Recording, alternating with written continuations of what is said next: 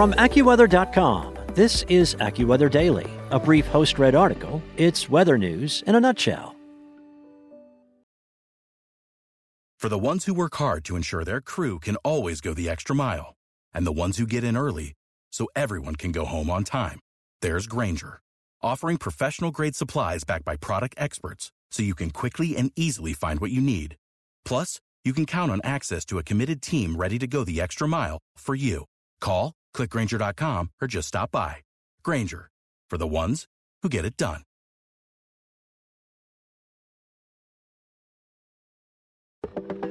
From AccuWeather.com, this is AccuWeather Daily, a brief host read article. It's weather news in a nutshell.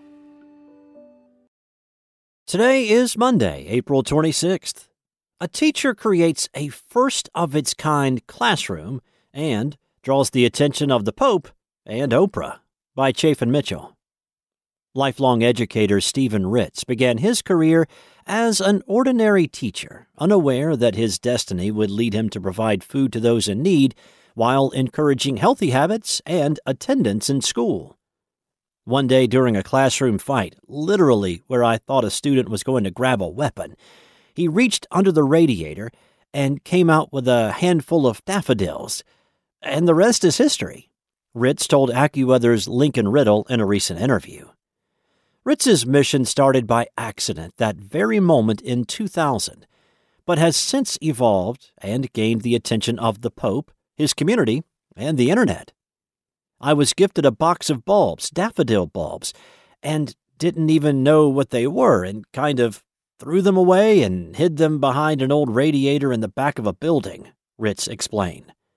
Water and heat from the radiator caused the bulbs to grow, which inspired what is now called the Green Bronx Machine, an educational project that feeds not only the mind, but the stomach as well.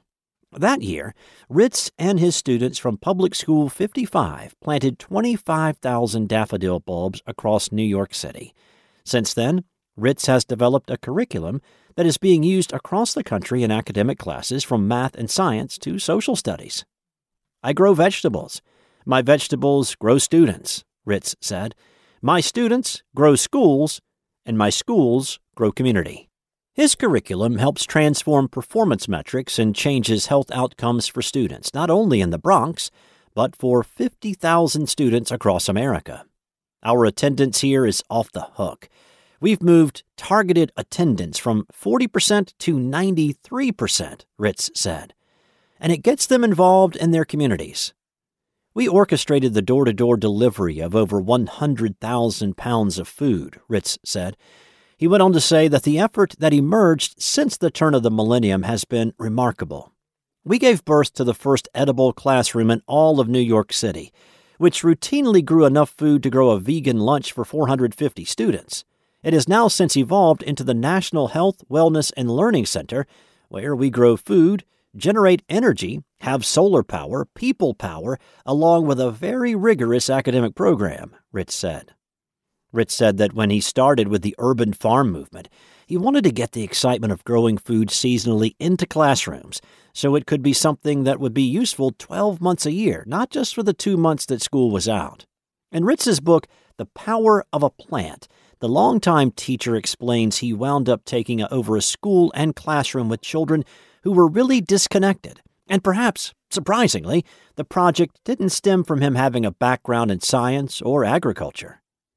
You know, the interesting part of my story is I have no science background, none of it. I'm not a horticulturist. I'm not a agriculturist, Ritz said. But that didn't stop him from achieving his destiny of helping children. Whether our children are hungry, malnourished, poorly nourished, input equals output. So, in order to fuel their bodies and their brains, input is essential, Ritz said. Insufficient consumption of fruits and vegetables in childhood increases the risk of future non communicable diseases, including cardiovascular disease, according to the National Institute of Health the ability to go from being a consumer of something that is marketed to you, often without your control, to being able to produce your own food and bring it home to your family and to those in need is game changing, Ritz said.